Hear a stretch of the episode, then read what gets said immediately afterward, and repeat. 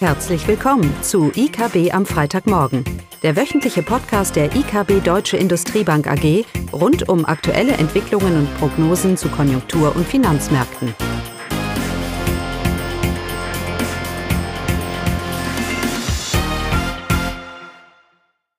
Hallo und willkommen zu IKB am Freitagmorgen, heute mit Klaus und mir Eugenia. Ja, hallo. Und heute wollen wir uns über die US-Wirtschaft und die US-Zinspolitik etwas unterhalten. Und dazu haben wir uns vier Fragen überlegt. Und die erste Frage geht an dich, Eugenia. Wo steht denn aktuell die US-Wirtschaft, beziehungsweise welche Konjunkturdaten wurden denn veröffentlicht? Und was sagen die uns? Ja, die Daten, die jüngst veröffentlicht sind, geben eher so ein gemischtes Bild von der US-Wirtschaft ab. Es gibt sowohl äh, positive Nachrichten aus den Zahlen, aber auch negative. Äh, die positive äh, Zahlen kommen zum Beispiel aus den Handelsumsätzen. Äh, die sind wieder im August gestiegen, auch höher als erwartet und um 0,6 Prozent zum Vormonat. Das heißt, die US-Kauflaune hält weiterhin an. Auch die Industrieproduktionszahlen äh, sind gut ausgefallen, sind am August um 0,4 Prozent zum Vormonat angestiegen. Was auch positiv überrascht hat, waren die Baugenehmigungen. Diese sind um fast 7 Prozent zum Vormonat angestiegen, also deutlich stärker als gedacht, was auch ihren positiven Hinweis auf die zu erwartende Bautätigkeit gibt. Also das waren erstmal so die, die guten Sachen. Die weniger guten Sachen kommen zum Beispiel ähm, äh, ähm, aus den Stimmungsindikatoren der Philly Fed. Das ist ein, ja, bildet Stimmung äh, der US-Industrie ab und der ist ähm, ja deutlich stärker eingetrübt als erwartet. Und ähm, das äh, ist zu erwarten, dass die US-Industrieproduktion äh, äh, nachlassen wird. Und ein weiterer Faktor, der auch ähm, zunehmend äh, zu Sorge wird, das ist der Arbeitsmarkt. Der kühlt sich jetzt wirklich deutlich ab. Die Anzahl der neu geschaffenen Stellen in den ersten beiden Sommermonaten waren deutlich nach unten revidiert. Die lagen bei 150.000 Stellen. Im August sind sie ein bisschen höher ausgefallen, bei 180. Aber wenn man das eben mit dem Vorjahr vergleicht, was die Beschäftigungszuwachs ähm, anging, äh, im letzten Jahr waren das 500.000 Stellen, so sieht man doch, dass die Beschäftigungsentwicklung auch deutlich an Dynamik verloren hat. Sehr gut. Denn wir wissen ja alle, der Arbeitsmarkt ist die entscheidende Variable, auch was die, auch was die FED angeht. Es bleibt trotzdem ein bisschen überraschend, Eugenia, wie gut oder wie robust die US-Wirtschaft äh, sich, sich verhält. Man hätte doch eigentlich erwartet, wenn die Zinsen von 0 auf 5,5 angehoben werden, in einem kurzen Zeitraum, dass sich dann doch die Ausschläge jetzt mehr und mehr zeigen werden. Und das Stimmungsbild ist ja gemischt, wie du gesagt hast. Vielleicht ist das auch schon ein Indiz dafür, dass sich dieses Bild jetzt etwas dreht. Aber wir sind doch überrascht, ähm, nicht nur wir, auch die Fed selber war ja überrascht, haben wir ja gelernt diese Woche, wie robust diese US-Wirtschaft ist. Und ich bleibe bei der Einschätzung, dass der Hauptgrund darin liegt in der Fiskalpolitik. Die US-Regierung gibt weiterhin Geld aus, als ob es kein Morgen gibt. Ähm, auch über ihre Programme, ihren Inflation Reduction Act und so weiter, das sind alles Maßnahmen, Steuervergünstigungen und so weiter, die zu einem ausweitenden Defizit führen, in einer Zeit, wo man eigentlich eher ein, eine, eine restriktive Fiskalpolitik möchte. Man möchte die Geldpolitik unterstützen und sie nicht verbessern. Und das für mich ist einer der Hauptgründe, warum diese US-Wirtschaft immer noch so gut dasteht, ist eben die Tatsache, dass die US-Regierung hier alles dran setzt. Und die Sorge natürlich jetzt ist, dass im Schatten einer US-Wahl nächstes Jahr die Frage ist, ob die Regierung nicht einfach weitermachen wird so. In einem Wahljahr will keine Regierung Geld sparen. Ja, man will sich ja hier die Wähler, die, die, die Stimmen holen. Und das würde aber eigentlich im Kirchschluss bedeuten, dass wir noch höhere Zinsen sehen werden, ähm, damit sich das Inflationsbild oder bis sich das Inflationsbild wirklich dreht durch eine eintrübende Konjunktur. Und darum deine Arbeitsmarktzahlen fand ich ganz interessant. Vielleicht bleibt uns das jetzt noch erspart. Das ist die große Frage jetzt, wo gehen die Zinsen hin? Kommen wir gleich noch drauf. Ähm, aber wenn der US-Arbeitsmarkt sich jetzt doch wirklich deutlich abkühlen wird, auch in den kommenden Monaten, dann wird sich das Bild über die US-Konjunktur doch deutlich drehen und auch über das Inflationsbild. Und wird dann die Fed doch dazu bewegen, vielleicht nicht noch einmal die Zinsen anzuheben. Aber ich springe jetzt ein bisschen voraus. Kommen wir jetzt mal zur FED-Sitzung.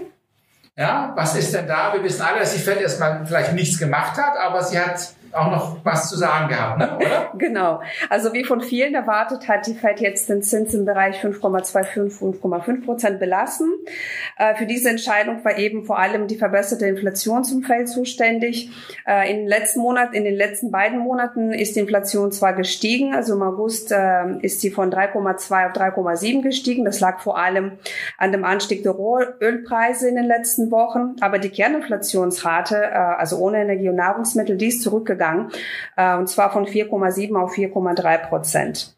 Aber äh, so hat es der Notenchef äh, Powell selbst gesagt, der Prozess, äh, die Inflationsrate auf zwei Prozent zu bringen, ist noch nicht abgeschlossen und der Weg ist noch lang. Zudem, ja, also äh, zudem bereiten dann die steigende Ölpreise Sorgen und die Wirtschaft ist nach wie vor robust, so dass äh, weitere Leitzinserhöhungen in diesem Jahr nicht ganz ausgeschlossen sind. Die Fed hat zudem die Prognosen für das Wirtschaftswachstum nach oben angepasst und das BIP sollte für dieses Jahr bei 2,1 Prozent liegen. In der letzten Prognose lag das äh, also prognostizierte Wachstum bei einem Prozent und für nächstes Jahr äh, sollte dann BIP-Wachstum bei 1,5 Prozent liegen. Und auch die Inflationsprognosen sollten, also wurden e etwas nach oben angepasst und sollten im Jahresdurchschnitt bei 3,3 Prozent liegen. Ja, die Frage ist, was bedeutet das eigentlich jetzt? Ja, äh, das frage ich auch. Nein, nein, nein ähm, das ist ja das Verwunderliche. Die Wachstumsprognosen werden nach oben genommen und die Inflationsprognosen werden nach oben genommen und die Fed hält das Bein still oder ja, tut nichts. Ähm, anders bei der EZB, da wurden die Wachstumsprognosen nach unten genommen, die Inflationsprognosen nach oben und, die hat, und sie hat reagiert und dementsprechend auch die positive Reaktion auch auf den Märkten. Ähm, was ist denn in den USA passiert? Die Fed sagt, die Inflation wird höher sein, die Wirtschaft tut eigentlich besser, als wir erwarten, das war sehr überrascht und doch macht sie nichts bei den Zinsen. Und dass die Reaktion am, am Markt war eindeutig. Die, wir haben jetzt zehnjährige US-Renditen bei um die viereinhalb Prozent. Und die sind nach oben gegangen infolge der Fed-Meeting. Eigentlich ein klares Zeichen, dass die Fed einen Fehler gemacht hat. Wenn ich eine geldpolitische Entscheidung treffe und es lange in der Zinskurve geht nach oben, an einem Stadium, wo ich hohe Inflation habe, sagt mir der Markt, ich glaube nicht, dass du dein mittelfristiges Inflationsziel im Griff hast. Das ist die Aussage hier. Was man möchte in dieser Phase ist, ich erhebe die Zinsen an und das lange Ende geht runter. Weil man glaubt, dass die Notenbank tut, was immer gebraucht wird, die Zinsen dann, weil sie eben jetzt so deutlich nach oben gehen, bald wieder runterkommen und auch die Inflation runterkommt.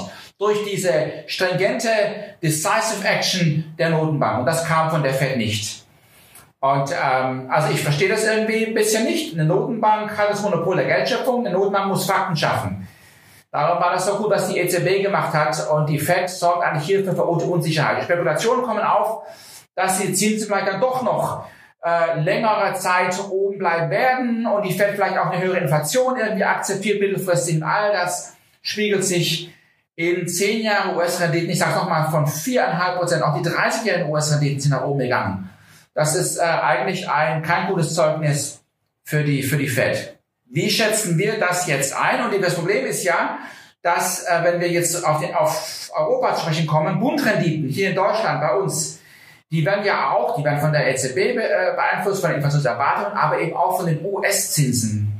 Ja, und darum machen wir uns darüber ein bisschen Sorge, weil wenn die US-Zinsen steigen, dann steigen auch die Bundrenditen und da sind sie ja. Wir haben jetzt Bundrenditen auch bei 2,7. Trotz äh, trotz der deutlichen Einschätzung und Haltung der EZB.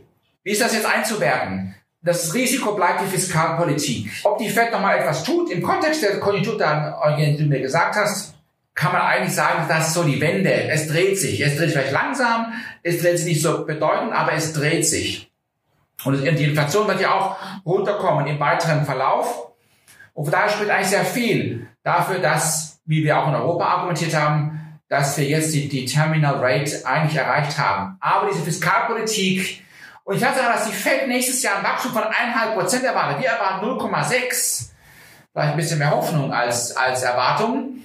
Äh, aber diese 1,5, wenn das sich wirklich bewahrheiten würde, dann sind wir in den USA noch nicht fertig mit den Zinsen. Dann müssen wir vielleicht auch sogar aufs, bis auf ähm, 6 Prozent gehen und darüber hinaus, äh, um dieses Bild wirklich deutlich zu drehen, was die, ähm, was die Inflationserwartungen angeht. Denn im Gegensatz zu was die Fed sagt, die Fed sagt, die Inflationserwartungen sind verankert, bin ich mir nicht so sicher.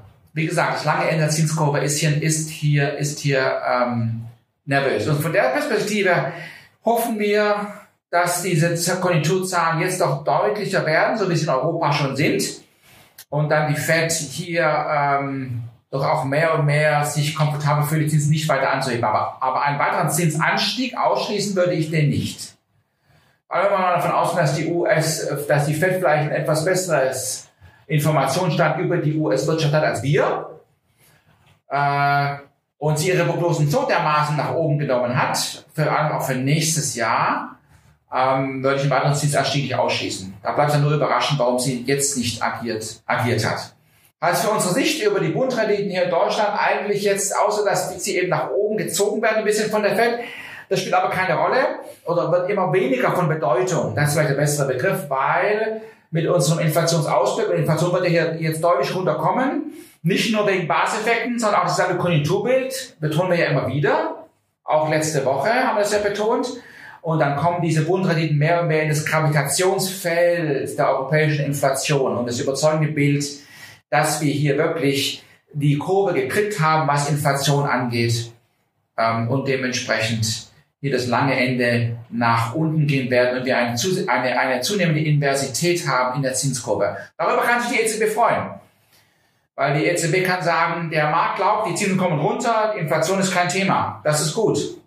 Das ist genau das, was eine Notenbank äh, haben will bei dem Inflationsbild, ähm, das wir, das wir haben. Ja, das bringt uns also alle zur vierten Frage. Genau. Jetzt äh, hat die EZB äh, die Zinsen weiter angehoben. Fed hat jetzt eine, zumindest eine Pause eingelegt. Was heißt das eigentlich für den Wechselkurs äh, Euro-US-Dollar? Genau. Wenn du es weißt, sagst du es mir. ja, es bleibt spannend. Wir hatten ja, wir hatten ja lange Zeit die Sicht einer, einer Euro-Dollar-Aufwertung, einer Euro-Aufwertung. Haben wir auch gesehen, bis eine 1,10, aber das Bild hat sich jetzt schon gedreht. Warum? Weil die Erwartung, dass die Fed überreagiert, die US-Wirtschaft schnell sich drehen wird und dementsprechend die, die Fed überreagiert und damit die Zinsen relativ schnell senken, sinken, senken wird. Nächstes Jahr, das bewahrheit sich nicht, dank der Fiskalpolitik der USA. Und gleichzeitig haben wir in Europa die Situation, dass die Wirtschaft überraschend schnell agiert zu diesen Zinsanhebungen, wenn wir uns zum Beispiel die Geldmenge anschauen. Und dementsprechend die EZB hier äh, vielleicht sie sogar schon jetzt am Ende ist, wie wir argumentiert haben. So. Und wenn wir jetzt nach vorne schauen, heißt das eigentlich, dass vielleicht sogar die EZB vor der Fed die Zinsen senken wird. Es heißt sicherlich, dass das Zinsdifferenzial, die langen Zinsen hier deutlich für die USA sprechen. Ich habe schon betont, wo wir zehn Jahre US-Treasury sind. Und das würde eigentlich jetzt eher für eine Dollaraufwertung sprechen. Mal einfach gesagt, die US-Wirtschaft ist einfach besser da. Ähm, und die Zinsen, die Renditen sind einiges höher das ist eigentlich eine ziemlich gute Ausgangslage für, für Dollar. Während wir in Europa durch die Rezession ja das Risiko immer haben, dass sich da auch die, die, die Risse in der Eurozone, hier Stichwort Südeuropa, Stichwort Schuldentragfähigkeit, all diese Themen äh, sicherlich wieder nach oben kommen können. Ja, ist wie so wenn die Ebbe. Wenn die Ebbe kommt, die Rezession, dann sieht man die Zerkluft, Zerklüftung, Zerstreuung, Zerrüttelung in der, in der Eurozone. Ja, wir haben neun Jahre lang Konjunkturerholung gehabt und alles zugedeckt. Jetzt dreht sich vielleicht. Also all diese Perspektive, all diese Aspekte sagen uns, dass man, ähm, dass es einiges unsicherer geworden ist, wo der Euro-Dollar hingeht. Erhöhtes Prognoserisiko, was wir sowieso haben bei FX, aber jetzt vor allem. Und dass wir vielleicht eher eine Dollar-Aufwertung bis zum Jahresende sehen werden, als eine Euro-Aufwertung. Und das. Was für heute? Denke ich so. Das reicht. Schönes Dankeschön. Tschüss. Tschüss. Das war das wöchentliche IKB am Freitagmorgen. Sie wollen immer über neue Ausgaben informiert bleiben? Dann direkt den Podcast abonnieren. Oder besuchen Sie uns unter www.ikb-blog.de slash podcast.